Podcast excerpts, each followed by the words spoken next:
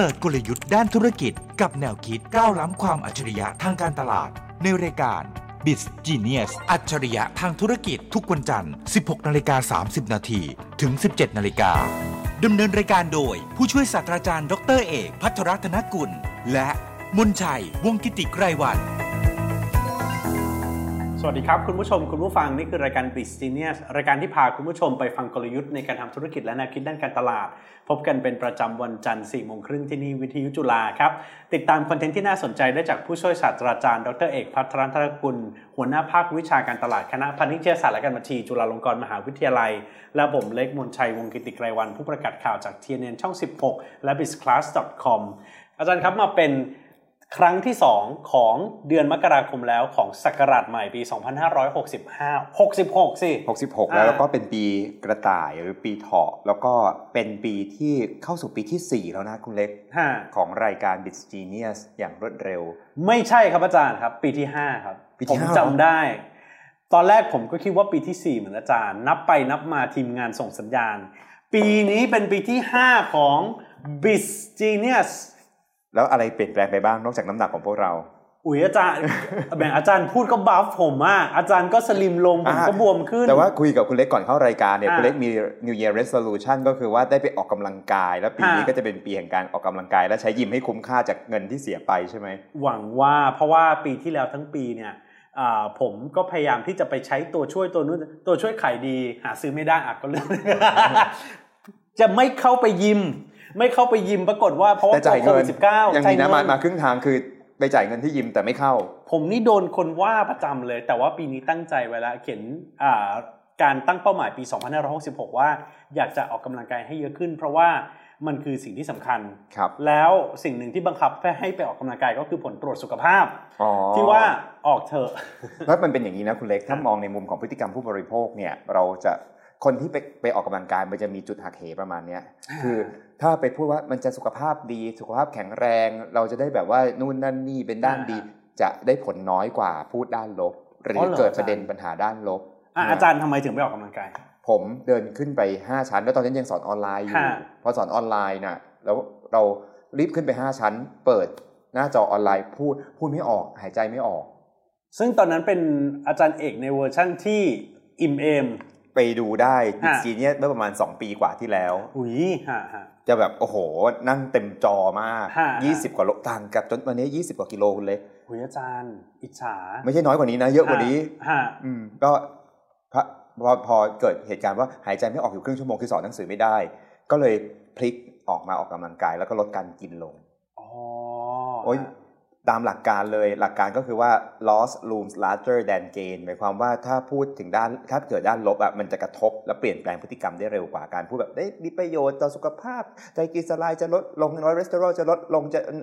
นั่นคือพูดด้านดีมันจะต้องใช้เวลาเยอะ ถ้าพูดด้านลบลูกค้า และคนทั่วไปจะมีพฤติกรรมที่เปลี่ยนได้เร็วกว่า ซึ่งหลักการตลาดจำนวนมากก็ใช้กลยุทธ์พวกนี้ใช่บางทีเนี่ยเทคนิคการขายก็ค่ะเกิดขึ้นอย่างเช่น พี่วันสุดท้ายของโปรโมชั่นนี้แล้ว ถ้าพี่ไม่ซื้อวันเนี้ยพรุ่งนี้พี่จะเสียใจอะพอพูดคือยังไม่ได้คิดเลยว่าจะได้ประโยชน์อะไรหรือฉันพรุ่จะงเสียใจไปทำไมแล้วจะเสียใจไปทำไมอ่าเออแต่พอมีด้านลบขึ้นมาปั๊บมันก็ไปกระตุ้นเราให้เกิดพฤติกรรมการซื้อขึ้น อันเนี้ยก็เป็นสิ่งที่เป็นคุณเล็กเป็นเศรษฐศาสตร์ด้วยเป็นเป็นนักเศรษฐศาสตร์ด้วยเป็นนักการตลาดด้วยเรารู้ว่านักเศรษฐศาสตร์ ด้านหนึ่งที่เกี่ยวกับการตลาดมากก็คือนักเศรษฐศาสตร์พฤติกรรม หรือ behavioral economist ฮะครับเอ่อ นักเศรษฐศาสตร์พฤติกรรมนั้นเนี่ยเชื่อเรื่องนี้มากตามทฤษฎี prospect theory ว่า loss looms larger than gain คืออะไรที่เป็นลบอะมันจะส่งผลรุนแรงกว่าบวกที่เท่ากัน อันนี้จริงอาจารย์เอาง่าย ๆ ช่วงสิ้นปีเห็นกันตาม Facebook ว่าเรารีวิวปีที่ผ่านมาชีวิตเป็นยังไงอะเรื่องหนึ่งแล้วก็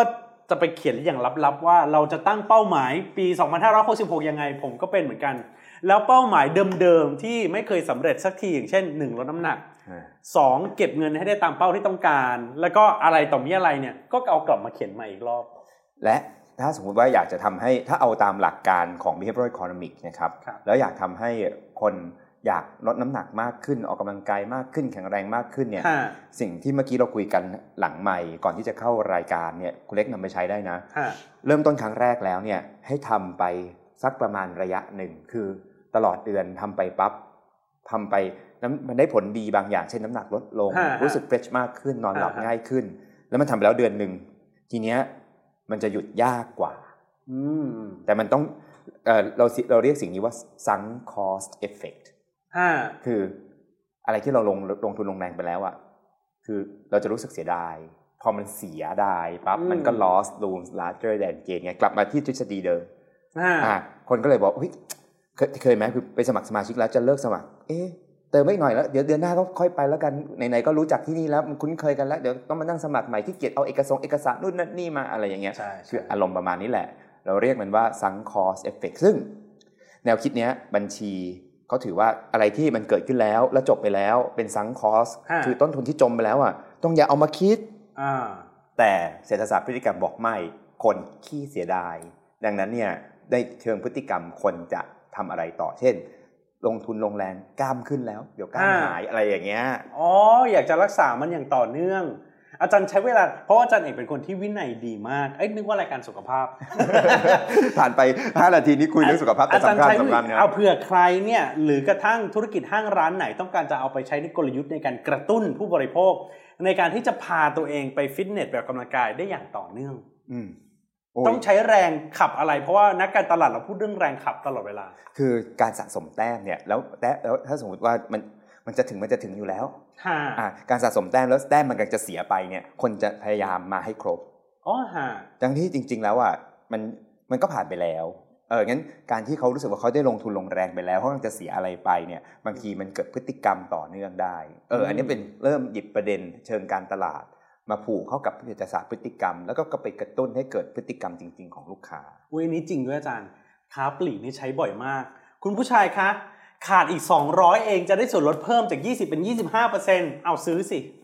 เคยเดินถึงหมื่นเก้าป่ะ เอ้ยเคยฮะแล้วคนที่เคยเดินถึงหมื่นเก้าได้ห้าวันอะอ่าแล้วเดี๋ยวอีกสองวันจะตื่นเดินหมื่นเก้าครบเจ็ดวันอะฮะจะตื่นเช้ามาเพื่อเดินให้ครบหมื่นเก้าก่อนเพราะว่ามันเสียห้าวันนั้นไปไม่ได้เออคนในหมู่บ้านก็จะงงว่ามาเดินรอบวนเดินอะไรวนไปวนมาในรอบหมู่บ้าน หมู่บ้านไม่ค่อยเท่าไหร่อ่าบางทีภรรยาหรือสามีนอนอยู่บนเตียง เห็นอ่าเราเดินจงกรมอยู่ รอบๆเตียงก็ตกใจเหมือนกันเออแนะนำไม่ซื้อลูกวิ่งด้วยอะอันนี้ก็เป็นอย่างหนึ่งอะนี่คือหนึ่งแค่เสี้ยวเดียวนะสำหรับพฤติกรรมผู้บริโภคที่เกิดขึ้นในช่วงปีใหม่ครับ ก็เอ่อคุยกันไหนๆหลาย ๆ คน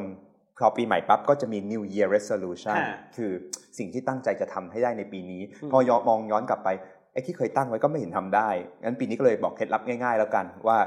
ใช้พฤติกรรมอย่างไร มีใช้ความรู้กับทฤษฎีอะไร มาลองกระตุ้นตัวเองให้มากขึ้น เพื่อจะทำให้ New Year Resolution ปีนี้นะครับฮะเป็นสิ่งที่เป็นไปได้ในปีที่จะถึงนี้ครับ แล้วผมก็ตั้งใจจะถัวเฉลี่ยค่าเข้าฟิตเนส ให้มันค่อยๆ ถูกลงจากจำนวนครั้งที่เพิ่มขึ้นเออเลยต้องคิดเลยนะ คืออ่าสมมติว่า 1,500 บาทต่อเดือน ถ้าคุณเล็กเข้าได้ 20 ครั้งมันครั้งละ 75 บาทห้าต้องบอกว่าต้องพยายามทำให้ค่าเฉลี่ยในการเข้าฟิตเนสต่อครั้งไม่ถึงร้อยให้ได้อ่าเออแล้วเราจะรู้สึกว่ามันมีเป้าหมาย เราจะเสียไปอุ๊ยคุณเล็กมันพันห้าใช่ป่ะห้าถ้าไม่ถึงร้อยเนี่ยคุณเล็กต้องเข้าอย่างน้อย 16 ครั้งห้าพอได้10 14ครั้งคุณเล็กยังไงก็ต้องพยายามเข้าให้ได้ในเดือนนี้ โอ้อาจารย์คิดแบบแยบยนต์ทีเดียวนะฮะให้ตั้งเป้าตัวเอง อย่าตั้งแค่จะไปต้องตั้งเป็นตัวเลขด้วย เราจะได้รู้สึกว่าสนุกกับการที่เราจะได้ทำสิ่งเหล่านี้ครับเออตายแล้วเออชีวิตคนที่เขาเจริญกับคนที่ยังอยู่ตรงนี้มันก็มันมันต่างกันตรงนี้อะแล้วมีพฤติกรรมอะไรอีกอาจารย์อ่าก็คุยสนุกสนุกครับ แต่ว่าไหนๆวันปีใหม่ทั้งทีก็เลยครับเอาข้อมูลจาก True d t a c และ AIS นะครับผ่านแบรนด์บุฟเฟ่เนี่ยมาเล่าสู่กันฟังอ่าว่าเกิดอะไรขึ้นบ้างในช่วงปีใหม่คนใช้ แพลตฟอร์มไหนเยอะสุดอืมจังหวัดไหนในแต่ละภาคคนใช้ Data เยอะสุดฮะอะไรยังไงบ้างอ่าเอามาเล่าสู่กันฟังในช่วงปีใหม่ เพราะว่าคนไทยเข้าถึงอินเทอร์เน็ตเข้าถึงโทรคมนาคมเนี่ยค่อนข้างเกือบจะร้อยเปอร์เซ็นต์ครับดังนั้นข้อมูลความเคลื่อนไหวต่างๆ ที่เกิดขึ้นบนเครือข่ายของผู้ให้บริการเหล่านี้ มันสะท้อนแทบจะเป๊ะๆกับพฤติกรรมคนไทย แล้วบางทีได้ยินข้อมูลปั๊บจะตกใจฮะว่าไม่ใช่สิ่งที่เราคิด เช่นอะไรบ้าง เช่น แพลตฟอร์มไหนคนใช้เยอะสุดในวันปีใหม่ ผมนึกว่า Facebook Facebook ยังเป็นที่หนึ่งฮะในในประเทศไทยสองล่ะคุณเล็กไลน์หรือเปล่าอาจารย์ TikTok แซงไลน์เหรอฮะแซงไลน์อ่าครับในช่วงคืนปีใหม่เนี่ยนะครับข้อมูลจากผู้ให้บริการเอ่อโทรศัพท์มือถือเนี่ยเจ้าใหญ่ๆทั้งหมดเนี่ยอันดับหนึ่งปีนี้เป็น Facebook ฮะอันดับสองเป็น TikTok ฮะอันดับสาม อะไรอาจารย์ คุณเล็กก็ต้องคนทั่วไปต้องคิดว่าไลน์ใช่ไหมเออผมก็คิดว่าเอาคงไลน์แล้วล่ะเราใช้ไลน์กัน YouTube อ๋อฮะอันดับสี่ Instagram อุ้ยไลน์นี่ไปไหนแล้วนะห้าฮะอันดับห้า Line กำลังคิดว่าคนช่วงปีใหม่เนี่ยเขาดู YouTube ทำอะไรเออผมก็ไม่แน่ใจว่าเขาอยู่อะดู YouTube ทำอะไร เปิดเพลงไหมอย่างเช่นแบบว่าอ่า All I Want for Christmas is You ก็เปิดมันเข้าไป เออแล้วเดี๋ยวนี้ YouTube ฉลาดตรงที่มี YouTube Premium ที่ไม่มีใช่โฆษณาใช่ขั้นใช่แล้วก็ตามด้วย YouTube Music ที่มาด้วยกัน ดังนั้นก็จะเปิดเพลงคอยาวๆไปเลย แล้วบางคนดูไลฟ์ฮะผ่าน YouTube ฮะตามพื้นที่ต่างๆ เออ ก็อาจจะมีความเป็นไปได้ เพราะไม่ได้ไม่ได้ขึ้นที่หนึ่งแต่อยู่ที่สามครับเอออันดับหกเป็น Twitter อืมอืมอันดับเจ็ดเป็น s h อ p e e ฮะอันดับแปดเป็น WhatsApp อันดับเก้า Lazada และอันดับสิบ Google Map ครับ ก็ทำให้เห็นว่าช่วงปีใหม่คนก็ช้อปปิ้งนะเออเออ Shopee Lazada ก็ติดอันดับนะเออเขาก็แต่เขาก็ยิงโอ้โห ad มหาศาลคือบางทีมันมีแพลตฟอร์มซ้อนแพลตฟอร์ม คือเราเราเราดู Facebook อยู่ปั๊บแอด Lazada เข้า แล้วก็คลิกใช่เข้าไป Lazada ก็นับเหมือนกันเออก็เลยดูข้อมูลน่าสนใจนะครับ แล้ว Facebook ก็ยังคงเป็นแชมป์ในปีนี้ โอ้เติบโตมากสำหรับ TikTok อันนี้น่าชื่นชมอืมครับ เพราะว่าเดี๋ยวนี้อาจารย์พฤติกรรมเนี่ย เอาแค่แบบแค่ตามตลาดร้านช่องแล้วก็ผู้บริโภคทั่วไปทั่วไป ตั้งแต่ระดับทุกระดับจนถึงฐานรากจนระดับบนเนี่ยเงี่ยหูฟังเขาคุยกัน ซึ่งเป็นสิ่งที่ผมชอบทำก็คือเขาพูดโดยอ้างอิงข่าวบอกว่าเนี่ยใน TikTok บอกว่าเนี่ยไปดูมาไลน์อินฟลูเอนเซอร์ใน TikTok กลายเป็นมีอิทธิพลทางความคิดกับคอนเซปต์ข่าว เพราะรู้สึกว่าอันนั้น exclusive อันนั้นเขาพูดเรื่องจริง อันนั้นเขาเขารู้จริงอะไรเงี้ยมากกว่าสื่อหลาย ๆ ตัวอีก ผมเอ่อสวัสดีปีใหม่ ผมค่ะก็ในฐานะคนดูเรื่องของการสื่อสารของมหาวิทยาลัย ก็ได้ทำคลิปของท่านอธิการบดีปีเนี้ยแพลตฟอร์มที่เราใช้เป็นแพลตฟอร์ม คือเราไปทุกแพลตฟอร์มใช่ แต่จะมีแพลตฟอร์มที่เป็น main platform หรือเราเรียกว่า landing แพลตฟอร์มอยู่หนึ่งอันก่อนที่จะแชร์ออกไปปีนี้เนี่ยท่านอธิการบดีสวัสดีปีใหม่จุฬาผ่าน TikTok นะอ๋อฮะครับเป็นคลิป TikTok เลยแล้วก็แชร์ขึ้น Facebook แชร์ขึ้น IG นู่นนั่นนี่อ๋อตัวตั้งต้นคือ TikTok เราตั้งต้นคือ TikTok ปกติเนี่ยตัวตั้งต้นของเราจะเป็น Facebook ฮะก่อนโบราณเนี่ยตัวตั้งต้นของเราคือเว็บไซต์ขึ้นมาเป็นหนึ่งหนึ่งโปสการ์ดสวัสดีปีใหม่อ่าอย่างเงี้ยแต่ตอนเนี้ยตัวตั้งต้นของเราเป็น Tik t o อกแล้วแชร์คือข้อดีอีกอย่างหนึ่งที่เราเรียนรู้เรื่อง Tik t o อกคือ มันทำในเทศกาลที่สนุกสนานน่ะ Tik t o อกเขาจะสนุกได้โดยไม่น่าเกลียดอ๋อเหรอฮะครับ คือให้ผู้ท่านผู้ใหญ่มาพูดบางที ถ้าอยู่ในแพลตฟอร์มอื่นก็จะ formal ไปหน่อย แต่พอเป็นเทศกาลสนุกสนานปั๊บเนี่ยท่านผู้ใหญ่มาพูดปั๊บแล้วพอเป็น Tik t o อกเนี่ยจะ relax มากขึ้นได้ ก็ดูง่ายดูกันเองดูเข้าถึงได้ ใช่ แล้วเราก็สามารถใช้ message หรือการไม่ต้องถ่ายทำให้เป๊ะทุกอย่างนะ บางทีท่านพูดผิด ก็เอาการพูดผิดของท่านกลายเป็นเรื่องสนุก เป็นการส่งความสุข ให้กับคนปีใหม่ว่าอะพูดผิดอีกแล้วขอมาอีกรอบนึงแล้วกัน อย่างเงี้ยคืออ่าถ้าเป็นแพลตฟอร์มอื่นทำไม่ได้แพลตฟอร์ม TikTok จะเป็นเรื่องสนุกฮะใส่เพลงเข้าไปง่ายด้วยครับอุ้ยน่าคิดมากว่า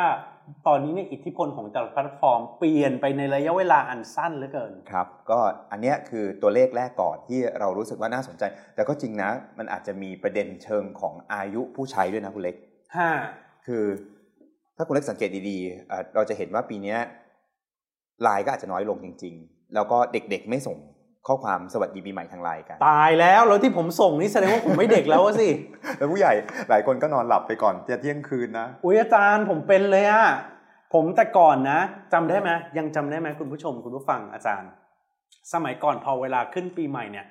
โอ้ยกว่าจะได้นอนในตีสองตีสามใช่โทรมั่งส่งข้อความมั่ง อันนู้นอันนี้มั่ง หลังๆเนี่ยที่คืออ่าเที่ยงคืนห้านาทีหลับละ เดี๋ยวมาสี่สี่ทุ่มก็หลับแล้วอ่าอ่าเออแล้วแล้วก็ตื่นเช้ามาก็ตกใจข้อความเยอะแยะต้องตอบกลับอะไรเงี้ยแต่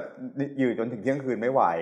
เอออะงั้นจริง ๆ เราจะเห็นเริ่มเห็นอายุที่แตกต่างกันระหว่างแพลตฟอร์มเหมือนกันแล้วเราจะเห็นเลยว่า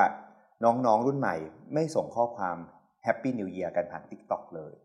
อ๋อเหรอแล้วเขาส่งทางไหนอาจารย์ ผมก็เห็นเขาส่งกันผ่าน IG เยอะมาก อ๋อฮะนะน้องรุ่นใหม่เนี่ยพอเข้าไปใน IG ปั๊บทุกคนก็จะมีแบบ create เรื่องราวของตัวเองเล่าเรื่องอย่างอยู่ใน IG อ่าแล้วก็สวัสดีปีใหม่เขายังสวัสดีปีใหม่กันอยู่ แต่เขาไม่สวัสดีปีใหม่ในแพลตฟอร์มที่ที่ผู้ใหญ่ใช้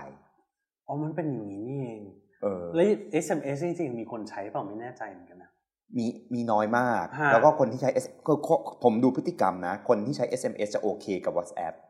อ๋อฮะ ครับเพราะมีลักษณะคล้ายคลึงกัน คนที่ถนัดใช้ SMS อะเขาจะโอเคกับ WhatsApp แล้ว WhatsApp มันผูกกับเบอร์โทรศัพท์อยู่แล้ว เพราะฉะนั้นเนี่ยดังนั้นเนี่ยเขาก็จะรู้สึกว่าเขาไม่รู้สึกว่า WhatsApp มันเอเลี่ยนเกินไปอืมดังนั้นเนี่ย SMS ยังไงก็ถูก disrupt ฮะแล้วตัวที่มา disrupt SMS เยอะมากคือ WhatsApp ฮะครับเอออันนี้อันนี้คิดได้หลายมุมเหมือนกันสำหรับเรื่องพฤติกรรมเรื่อง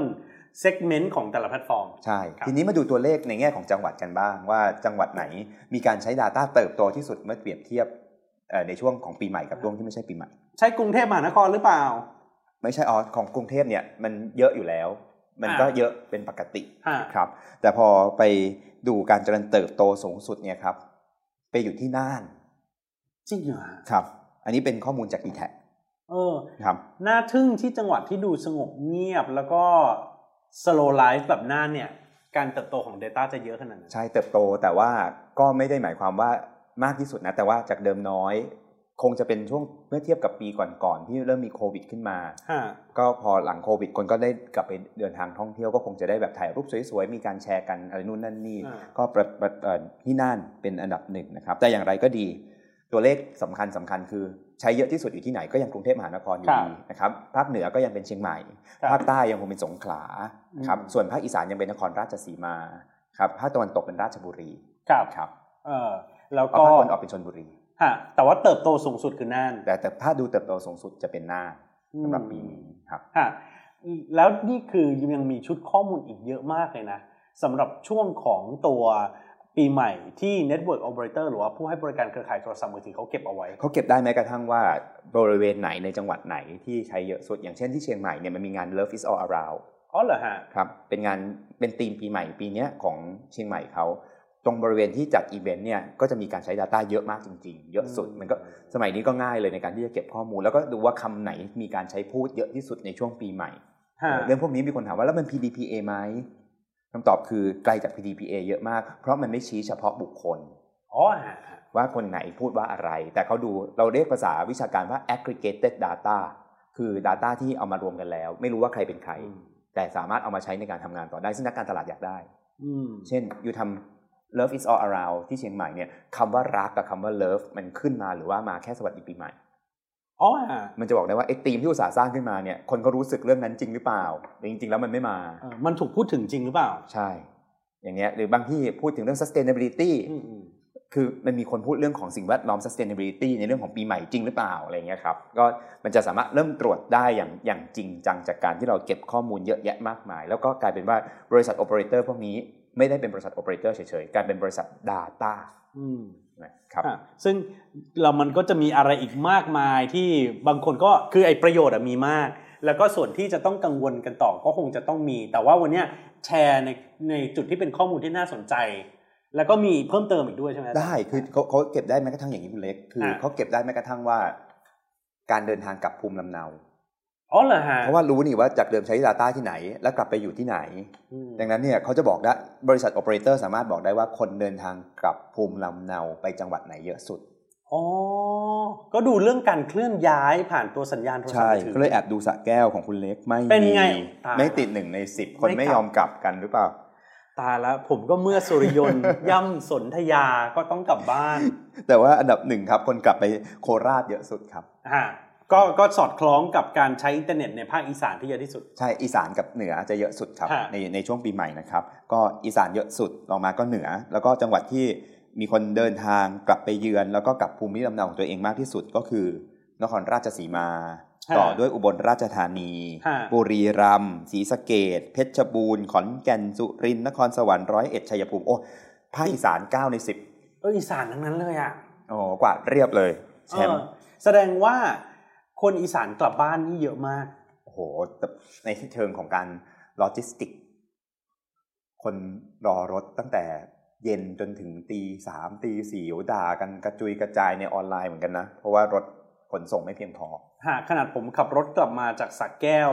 แต่ก็มีเฉียดผ่านเส้นทางที่เป็นเส้นทางหลักอยู่บ้างของของเส้นทางไปไปกลับอีสานเนี่ย ก็ยังติดใช้เวลาเพิ่มเติมตั้งเกือบสองชั่วโมงอาจารย์ โห ใช่ครับ จากเดิมกี่นากี่ชั่วโมงครับสามชั่วโมงครึ่งเป็นห้าชั่วโมงครึ่งอย่างเงี้ยครับอ๋อครึ่งวันเหมือนกันนะ นานมากแล้วก็รู้สึกว่าแบบ เออเดี๋ยวนี้คนก็ต้องหาหลบหาหลีกเรื่องของเทศกาลแต่ว่าถ้าวันกลับก็มักจะโดนพร้อมๆกันครับปิดท้ายข้อมูลเพิ่มเติมอีกนิดหนึ่งกลับไปที่เรื่องของแพลตฟอร์มเมื่อกี้ฮะเราบอกว่าแพลตฟอร์มอันไหนเป็นเบอร์หนึ่งก็เป็น Facebook แต่ว่าถ้าเติบโตสุดไม่ใช่ Facebook นะครับ เติบโตสุดเนี่ยปีนี้เป็น TikTok อืมเพราะฉะนั้นต้องจับตาจริง ๆ นะครับเอ่อปีนี้ TikTok เติบโต 100%ฮะ ครับแล้วก็ Facebook เติบโต 30%ในการใช้ช่วงปีใหม่อย่างเดียวเออซึ่งแนวโน้มที่ TikTok จะเติบโตมากขึ้นไปอีกมันก็ยังมีอยู่เรื่อยใช่ใครที่ยังแบบไม่ได้ใช้เลยไม่รู้จักยังไม่คุ้นโหผมว่าจำเป็นอย่างยิ่งที่เราจะต้องจำเป็นต้องเรียนรู้แพลตฟอร์มใหม่ๆ อย่าง TikTok ด้วยคๆณรับตอนแรกที่เกิดการแพร่ระบาดของโรคโควิด -19 แล้วก็ TikTok มาดังในบ้านเรานะ ช่วงนั้นเนี่ย TikTok เดิมก่อนโควิด -19 ยังดูเฉพาะกลุ่ม หลังๆ ก็คนที่อยู่บ้านเหงาไม่มีอะไรทำกลายเป็นแพลตฟอร์มในการโชว์อะไรสนุกๆและตลกตลกๆโชว์เต้น แต่ตอนนี้คอนเทนต์มันมีหลากหลายใช่และคนทำคอนเทนต์บนนั้นมีอยู่เยอะมาก แล้วก็มีหลายคนพร้อมที่จะเชื่อข่าวบน TikTok ใช่มากกว่าข่าวที่หลายคนเล่าหรือว่าดูตามสื่อหลัก พอยกมาทั้งนั้นการขายบ้าง TikTok ก็ยังคงเป็นแพลตฟอร์ม แรกและเป็นแพลตฟอร์มที่เชื่อว่าเป็นแพลตฟอร์มเดียวเลยนะ ที่ทำเรื่องของ ของโซเชียลมีเดียเน้นเรื่องของการสื่อสาร แต่มีฟังก์ชันด้านการขายที่สำเร็จรูปมากฮะหมายความว่าไม่ต้องออกจากระบบไปเข้าอย่างอื่น คืออุ้ยจะโอนเงิน กดข้างในเลยมันเชื่อมหมดอืมจะดูดข้อมูลขึ้นมา แล้วเอามาทำเอ่อเอาเอามาทำที่ส่งติดที่กล่องอะไรเงี้ยอยู่ใน Tik t o อกไม่ต้องออกมาจากแอป Tik t o อกเลย ว้าว คือ Tik t o อกทำระบบ commerce ไว้ดีมาก ก็จะเป็นประโยชน์สำหรับการค้าการขายด้วยไม่ใช่แค่เรื่องของการสื่อสารอย่างเดียวอืมแล้วดูพฤติกรรมผู้บริโภคสมัยนี้เนี่ย ใครจะไปคิดว่าเราสามารถเบื่อไม่มีอะไรทำรอรถเมย์มา นั่งถ่าย TikTok ไปเรื่อยๆเป็นชั่วโมง หรือสามารถที่จะอยู่กับมันได้ ตั้งนานนมขนาดนั้น ผมอยู่แล้วผมก็แบบถ่ายไปเรื่อยๆสักพักหนึ่งก็จะเริ่มเข้ามาขายของ ผมอ่านั่นั่งนั่งเล่นเล่นเล่นอยู่อ้าวชุดนอนหนึ่งชุดฮะอ้าวขนมขนมครบเคี้ยวหนึ่งหนึ่งห่ออะไรเงี้ยคือเป็นอย่างนี้ตลอดเลยคุณเล็กก็เลยรู้สึกว่าตัวเองเนี่ยต้องเอามาคุยให้ท่านฟังว่า ขนาดคนที่เป็นนักการตลาดเองเนี่ยยังอดใจไม่ได้เลยเหลืออะไรกับลูกค้า อืมแล้วมาวันนี้ทั้งไลน์ทั้ง Facebook ที่ถ้าเป็นสัก 5 ปีก่อน เราจะต้องบอกว่าทรงพลังที่สุดสุดยอดสำหรับคนไทย ก็ต้องเปลี่ยนกระบวนท่าเหมือนกันในการใช่ทำการตลาดยุคใหม่ และวันที่หนึ่งมกราคมที่ผ่านมา Facebook อัลกอริทึมนะทำไมฮะ ก็โหดขึ้นเยอะเออมีคนพูดถึงเรื่อง Facebook พูดแล้วเดี๋ยวจะยาวว่า นโยบายใหม่ ๆ ที่ Facebook กำลังจะทำเนี่ย ดูท่ามันจะทำให้คนวงแตกมากขึ้นไปอีก คือเขาก็ด้วยความหวังดีของ Facebook ค่ะนะครับ ยกตัวอย่างเช่น คือเขาจะค่อนข้างซีเรียสมากขึ้นกับการที่คนมาบอมบาดบอมบาดคือ มีเงินเยอะๆ ปาใส่ Facebook ปาปั๊บกระจายโฆษณาฟึบฟึบฟึบฟึบฟึบอะคนผมมีเห็นงบล้านหนึ่งโปรโมทบิส g เนียสตัวนี้โอ้โหหน้าอาจารย์เอกกมลชัยล้านหนึ่งสาดโอ้เข้าไปโหแบบทำไม่ได้แล้ว สาธุเอาไม่ได้นะไม่ได้แล้วเขาเป็นเป็นคนที่เอ่อโปรโมทเป็นประจำหรือเปล่า น่าเชื่อถือมากแค่ไหนระดับไหน เพราะว่าเขากลัวลูกค้าปลายทางโดนหลอกอืมหรือการที่ส่งข้อมูลผิดๆแต่มีเงินเยอะทำให้เกิดประเด็นปัญหาเชิงสังคม Facebook ก็คิดดีฮะ แต่ว่ามันต้อง balance ในมุมของ convenience คือลูกค้าหรือคนที่จะจะใช้แพลตฟอร์มว่า อันนั้นขอห้ามอันนี้ก็ห้ามโดนบล็อกอีกแล้วรำคาญไปย้ายไปอยู่แพลตฟอร์มอื่น ก็เกิดขึ้นได้เช่นเดียวกัน อันนี้ก็เป็นโจทย์ใหญ่คือไอ้ที่แบบ convenient มากเกินไปทำไปทำมาปั๊บมันมีขยะเยอะมันมีหลอกลวงเยอะท้ายที่สุดเนี่ยลูกค้าก็หนีเหมือนกัน คือ ก็เลยกลายเป็นโจทย์ใหม่ของแพลตฟอร์มต่างๆ รวมถึงท่านที่ทำธุรกิจต่างๆ ว่าอืมท่านจะใช้แพลตฟอร์มไหน อาจจะต้องดู balance สองอย่างให้ดีคือเรื่องของ security กับ convenience เออก็ก็เป็นโจทย์ที่ยังแก้ไม่ง่ายแล้วก็ท้าทายต่อไป แต่ว่านี่คือพฤติกรรมผู้บริโภคช่วงปีใหม่ที่ครับอาจารย์เอกนำมาฝากกันนะครับ นี่คือรายการ b u s i n e s s วันนี้ขอบพระคุณคุณผู้ชมคุณผู้ฟังทุกท่านที่ติดตาม ฝากแชร์คลิปนี้ไปด้วยนะครับ เราสองคนลาไปก่อน สวัสดีครับ สวัสดีครับ เปิดกลยุทธ์ด้านธุรกิจ กับแนวคิดก้าวล้ำความอัจฉริยะทางการตลาด ในรายการ b i z Genius อัจฉริยะทางธุรกิจทุกวันจันทร์ 16นาฬิกา30นาทีถึง 17นาฬิกาดำเนินรายการโดย ผู้ช่วยศาสตราจารย์ดรเอก พัทรรัตนกุล และมนชัย วงกิติไกรวัน